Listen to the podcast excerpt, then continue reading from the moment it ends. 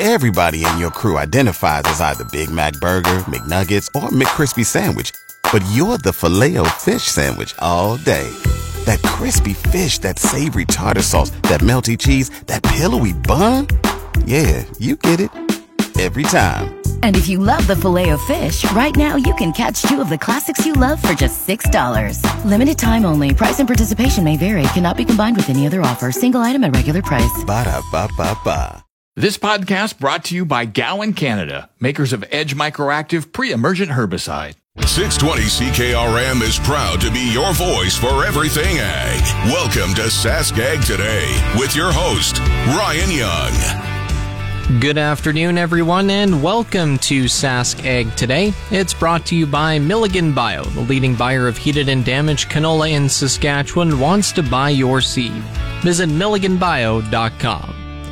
On today's show, 11 Canadian ag tech companies and four from the UK have been selected to participate in the Ag Tech Accelerator program. An agronomist gave a presentation about improving soil quality at a Sask Soils conference in Saskatoon. And sustainability on the farm was the theme of a presentation given by a USask instructor at AgriVisions in Lloydminster. The farm weather is in its usual spot at the bottom of the hour. You're listening to Sask Ag today on 620 CKRM. Up first is the Ag Tech Accelerator Program and the 15 ag tech companies that will be participating in it. This is Sask Ag Today with 620 CKRM Ag News Director Ryan Young. Sask Ag Today is brought to you by Johnston's Grain, your first and last stop for grain pricing and crop protection, and Farm Fresh Water. To fix your water problems, visit farmfreshwater.ca. 15 agriculture companies have been selected to participate in the Ag Tech Accelerator program. Of the 11 Canadian companies selected, two are Saskatchewan based. Abazine Biosciences and Pathoscan, both from Saskatoon, and f- four are from the UK. Bree Walkeden, Community and Partners Manager for Cultivator, the organization running the program, says the companies selected are a diverse group. We have everything from biotech to animal science, um, software and hardware. So they really do cover a ton of different areas, um, which add a really nice, diverse sort of perspective in the cohort. And they come together um, here in March and they get to meet one another and you know use their differences um, to provide a little bit more insight and collaboration in the cohort. This is the third group to participate in the AgTech Accelerator program, and from March to June, these companies will be will be working to take their brand to the next level. So these companies, the 15, will come to Regina here in March, and they're going to spend an intensive week here where they're going to meet with industry experts, producers, um, mentors, service providers to really help them grow to that next level. So we really focus on the cohort mentality and bringing them all together um, here at the beginning. And so it's a big week. They meet with a ton of people, but um, the hope is that they gain a lot of value, a lot of really great industry insights and contacts, as well as that producer connection. Laura Mock, director of Cultivator, adds when the companies complete the intensive programming, they will be pitching their company at the launchpad at Canada's Farm Show in June.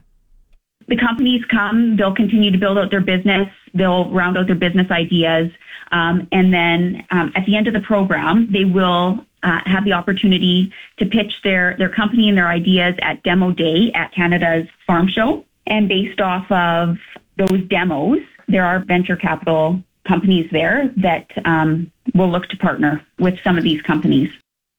The UK companies involved are part of a global partnership with Innovate UK and its global incubator program. Walkeden says it's been a fruitful relationship so far. So I think they've been really impressed with the um, synergies between the Canadian and the UK companies. A lot of the partnerships and collaborations that have come um, after the fact between the companies has been really great to see. We've had our Canadian companies travel actually out to UK, so lots of synergies and collaboration there that have been great. Um, a lot of them are really impressed by the producer connections and just the access to the direct access to the ag industry. So um, a great partnership that we're really looking forward to continuing into cohort three and beyond. Since it launched in 2021, the AgTech Accelerator has helped 32 companies from two previous cohorts raise a collective $107.7 million in private capital, generated $47 million in revenue, and received $32.7 million in public funding.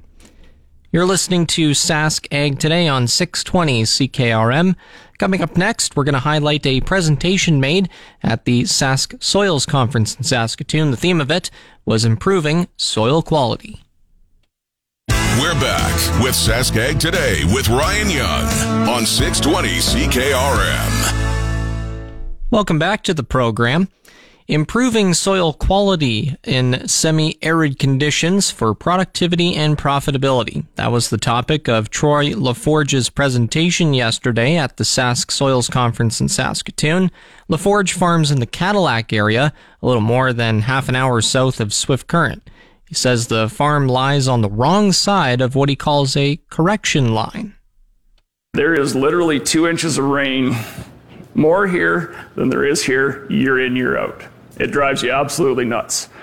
Driving down to the farm from Swift Current, it's pouring at Wymark, and you're thinking, oh, those clouds are thick. We're going to be getting a good one at the farm. And you get to that line, and it shuts off, right? And we all know where those lines are in our own communities. We see that, right? While he can't change the rainfall, LaForge says it is possible to improve moisture filtration into the soil. This can be done by seeding more high carbon crops, such as corn and durum is infiltration rates are obviously going to be better in the high carbon rotation because you don't have as much of that bare ground. Average rotation, wheat, canola, durum lentil, wheat, canola, lentil, wheat, lentil, canola, wheat, canola, barley, pea, right? They're all doing the 30% cover thing. That's what they're doing. It's no better. It's slightly better than bare soil. Canola is a low carbon crop. Sorry if I offend a canola grower in the room, but Canola looks really good for about the first month or so after you've harvested it. You guys, you know, you look and you go, oh, look at the covering. But it just goes away. Like you touch canola straw and, it, and it's done, right? Like I think we need to figure out what the quality of different straws are so we have better long-term soil armor cover on the soil, okay? LaForge says corn is a good example of a high carbon crop with root balls remaining three years later in his field. Those roots are channels for water to get into my soil. And again, I'm trying to get every drop I can in there in a low organic matter soil that's really been beat up for 100 years. In the last 14, we're trying to do something to get that better. So, yeah, that's a three year old corn root ball. And I think that we've really got some opportunities if we can look at different fibers, different root systems to really push infiltration rates. Troy LaForge is an agronomist and farmer from Cadillac in southwest Saskatchewan. He spoke at the Sask Soils Conference yesterday about improving soil quality in semi arid conditions. You're listening to Sask Ag Today. Coming up next on the show is Ag Review with Doug Falconer as he'll have today's Ag Headlines. You're tuned in to Sask Ag Today on your voice of Saskatchewan, 620 CKRM. Today's Ag Review with Doug Falconer of GX94 is brought to you by Karst Holdings in Assiniboia and Schlamps Integra Tire in Grenfell, your locally owned Integra Tire dealers, and My Grain Exchange. Ready to market your 2023 crop? Head over to mygrainexchange.com and try their low risk grain auctions. The official opposition says that the current Liberal government's approach to the agriculture industry isn't going to get us where we need to be on the international stage, and farmers are feeling the pinch. As for Bill C 234, the bill that would exempt fuel used for grain drying and heating barns from the carbon tax, John Barlow says the Conservatives aren't likely to waver on the commitment to the original bill that was passed by the elected House of Parliament. Barlow says he could probably live with the sunset clause, as his party intends to be in power before that clause ends and would remove the carbon tax completely. However, he says that the feedback he's received from farmers is that the carbon tax is a huge cost to producers, and they are united in supporting Bill C 234 without amendments. A modest attempt at correcting higher was met by stiff resistance in the ICE futures canola market, with a general downtrend still intact as the futures work to uncover some demand. Canada has exported 3 million metric tons of canola through 27 weeks of the 2023 24 marketing year, well short of the 4.5 million tons exported by the same time the previous year, according to Canadian Grain Commission data. Jamie Wilton of RJ O'Brien in Winnipeg says that farmers are still holding large amounts of unpriced canola, making them heavily long in the market and looking to sell whenever the futures try to move higher. With newly harvested South American soybean crops starting to weigh on the Chicago soy market, Wilton expects it would take an outside catalyst, such as weather issues somewhere in the world, to break canola out of its downtrend. There's an emerging consensus in Manitoba that soybean acres in the province could soon stabilize at around 1.5 to 1.9 million. A lot depends on the weather and markets, but representatives of the soy and pulse industry believe that nitrogen fixing crops could become 25% of total acres in Manitoba. Manitoba is the largest dry bean producer in Canada, mostly pinto, navy, and black beans. The 25% share for soybeans and pulse crops hasn't happened yet because soy acres have been highly volatile over the last seven years. Acres have ranged from 2.3 million in 2017 to 900,000 in 2022 and everywhere in between. Dry growing seasons, novice growers planting varieties that were ill suited for their farm, and disappointing yields pushed acres down from the high point of 2017. The president of the group representing British Columbia cherry growers says this season will be the most challenging in their lifetimes after a cold snap swept over the province last month. In a statement issued by the BC Cherry Association, Sukhpal Bal says temperatures dipped as low as minus 31 degrees Celsius on the night of January 12th, damaging a large percentage of developing cherry buds. The group says cherry growers are reeling from the deep freeze that threatens to dramatically reduce their crop this year. Bal says the cold snap was especially destructive because temperatures were well above freezing the week before, so cherry trees had no time to develop hardiness and the buds were unable to cope with the sudden temperature drop. The U.S. Environmental Protection Agency says that farmers can use some existing supplies of herbicides based on the chemical dicamba, despite a federal court ruling last week that halted sprayings. The decision is a win for farmers who plan to use dicamba products sold by Bayer, BASF, and Syngenta on genetically modified soybeans and cotton during the summer growing season, and for the agrochemical companies.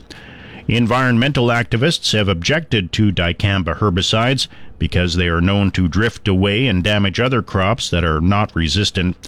But farm groups had warned the court ruling, if fully enforced by the federal government, could financially hurt growers who will plant their next crops in the spring.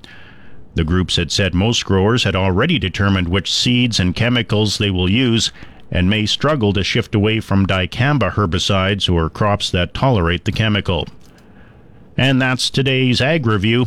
I'm Doug Falconer. It's your Saskag Today weather on your voice of Saskatchewan. 620 CKRM. The official 620 CKRM Farm Precision Weather is brought to you by Shepherd Realty in Regina, specializing in farm and ranch real estate in Saskatchewan. Call Harry, Justin, or Devin at 352 1866. And Moose Jaw Truck Shop, the number one choice for any diesel engine repair. Drop in, no appointment necessary, or visit moosejawtruckshop.com. I'm here with Phil Spivak from Precision Weather. And Phil, last night on Valentine's Day, the wife and I, we were out of town for an event. And on our way back to Regina, we were noticing uh, some snow that was falling while we were driving. And uh, from the forecast, however, it looks like that uh, snow won't continue. In fact, it's going to be quite normal for this time of year. Yeah, that was just a little Valentine's Day snow globe effect for you to enhance your evening. the uh, snow pretty much not an issue today.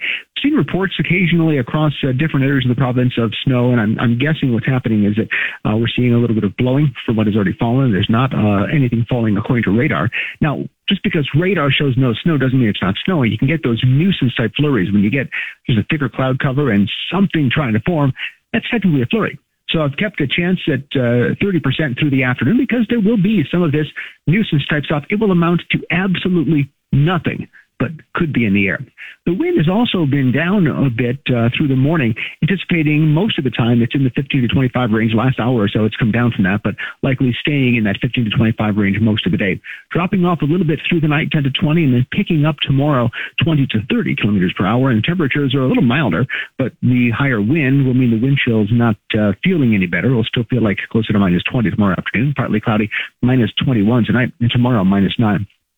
I'm not sure we drop off much at all Friday night. We'll say minus 12. It's questionable whether we get to minus 9, then drop back to minus 12, or just slowly worked our way up to minus 9 into the evening. Either way, that's our high for the day tomorrow. We'll rise later in the night. By Saturday morning, likely already up to minus 4 and on Saturday, minus one. So the day a little above normal Saturday, but as you know, it's going to feel more normal because the wind will take any of that warm effect and make it feel like a more normal, even below normal day. With 20 to 35 kilometer per hour wind through the day on Saturday. Like it drops off toward evening. So even though it's a uh, cool night, it's not going to be much of a wind chill that makes it feel colder Saturday night. At least day, when those lower minus single numbers right through the weekend, right into Monday as well. Minus one Saturday, minus four on Sunday, and minus two on Monday. Thank you very much, Phil. Normal highs for this time of year, minus seven. Normal lows, minus 19. Sun rose in Regina at 8.10 this morning, and the sun will set at around quarter after six later today. Taking a look around the province in Assiniboia, minus 20. Estevan is at minus 16 minus 18 in Moosomin and Weyburn, Saskatoon and Swift Current minus 15, Yorkton and Melville minus 17. The warm spot in the province is in Loon Lake at minus 9.9, cold spot in Stony Rapids at minus 29.7. In Regina, it's a partly cloudy sky, northwest wind at 14 kilometers an hour, humidity 76%, temperature minus 18 degrees or 0 Fahrenheit. Barometric pressure at 103.4 and rising. In Moose Jaw, some light snow, west northwest wind at 17, the temperature's at minus 18 degrees. Again in Regina, partly cloudy, northwest wind at 14, and the temperature minus 18. Back in a moment. Catch up with all your ag news anytime at saskagtoday.com. Now, back to Saskag Today with Ryan Young on 620 CKRM. This portion of Sask Ag Today is brought to you by McDougall Auctioneers, where you're guaranteed the best buying and selling experience. McDougallAuction.com. Stuart Smyth from the University of Saskatchewan was one of the speakers at AgriVisions yesterday, where he talked about sustainability on the farm. He says the ag sector doesn't get a lot of credit from policymakers for the amount of carbon that's captured in prairie soil, and he says that's unfortunate because he believes Canadian farms are among the most sustainable in the world. I see a lot of people talking about agriculture is destroying the planet. You know, if we could get away from the, the mechanized food production, we'd be back at one with nature and, and we'd have a very holistic. People get tricked into thinking Mother Nature is this kindly, gently, you know, grandmother type of woman that, that goes around and pets you know, orphan geese and stuff like that. Mother Nature's cruel. She she throws everything at us that she possibly can to defeat us, right? So that's why we need more innovation on an annual basis to keep up with our production capabilities. And so agriculture releases about 10% of Canada's greenhouse gases that really hasn't changed as a percentage over the last 20 years. And livestock are about half of that 10%. So emissions from livestock are about between four and a half and five percent. And I've seen people, policymakers and politicians at international events say we need to move to lab produced meat because livestock are destroying the planet. No, they're not. They're actually benefiting the planet. And, and so I've got a student right now, we're surveying livestock producers in Saskatchewan because in any of the discussions about livestock, they only talk about the enteric emissions. Nobody's done any studying to say, okay, how much carbon sequestered by having those alfalfa fields and those pastures in eight, 10 year rotations? Right? So you've got that alfalfa field that's locked in and it's sequestering carbon year after year for a decade.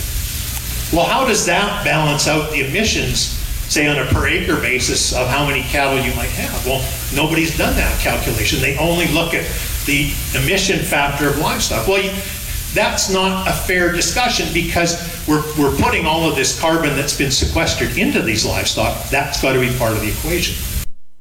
That's Stuart Smyth with the University of Saskatchewan. You're listening to Sask Ag Today on the Voice of Saskatchewan, 620 CKRM. The program will return right after this break.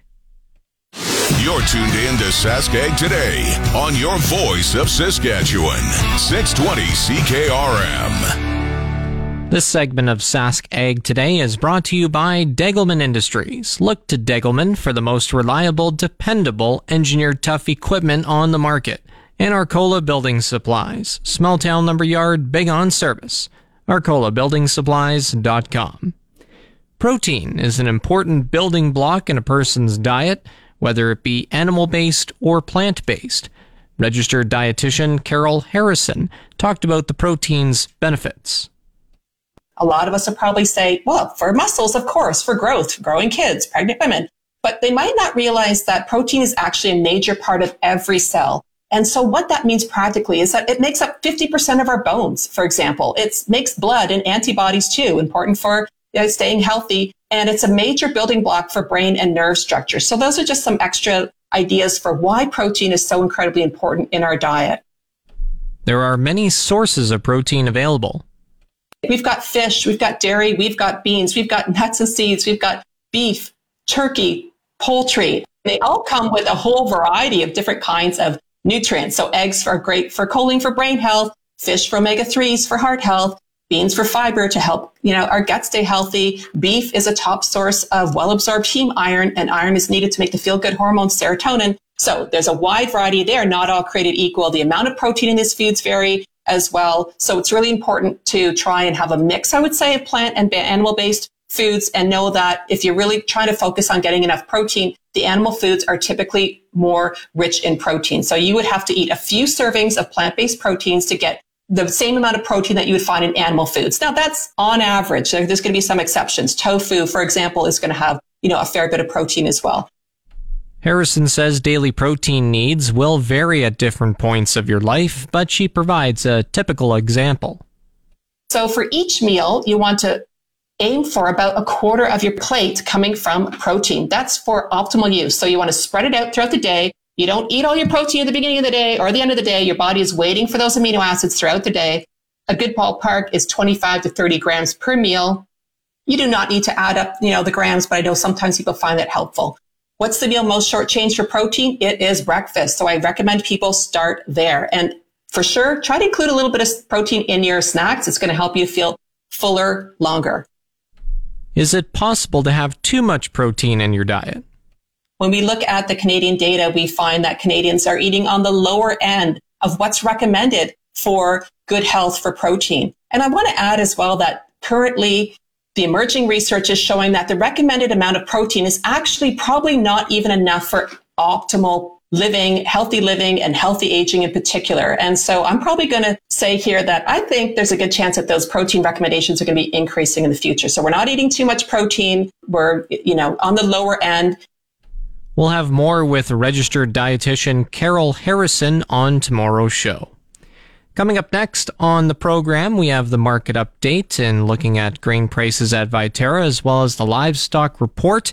Keep it tuned here to 620 CKRM. We'll be back right after this. Here's the market update with Ryan Young on 620 CKRM. Grain prices at Viterra were down in early trading today. Canola is down $4.40 to 541.02. Number 1 red spring wheat is down $3.03 to 299.26. The rest were unchanged. Durum 415.64, feed barley 227.58, chickpeas 1168.44, flax 606.04, lentils 756.50, oats 295.32, yellow peas 419.61, and feed wheat 238.46. On the Minneapolis Grain Exchange, hard red spring wheat for March is up seven and a quarter cents at six dollars and sixty nine and three quarter cents a bushel. Up next is the livestock report. The Saskag Today Livestock Reports on your voice of Saskatchewan, 620 CKRM.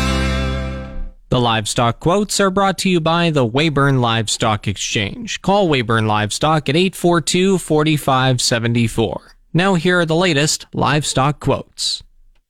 Producers, Junior for Heartland Livestock Yorkton with your market report for the week of February 14th. Nice run on offer, 25.20 in the pre-sort, 315 cows and bulls for a total of 28.35. On the feeder cattle, the market was trending steady to higher in a lot of classes. The heifers are climbing weekly. We had a lot of very good cattle here this week, and the market showed it. Here are a few highlights. Buck, buckskin steers, 580 at 424. 650 at 393.50. 790 weight buckskin steers at 347. Black steers four at 515, 640s at 387, and the 715 weights at 370. Red X steers 565 at 426, 640 weights at 387. 720 weights at 367.50. On the heifer trade, buckskin heifers 525 at 374, 640s at 341, 710s at 318. 565 weight block steers, 380, 635 weights at 336, and 7 weights at 310.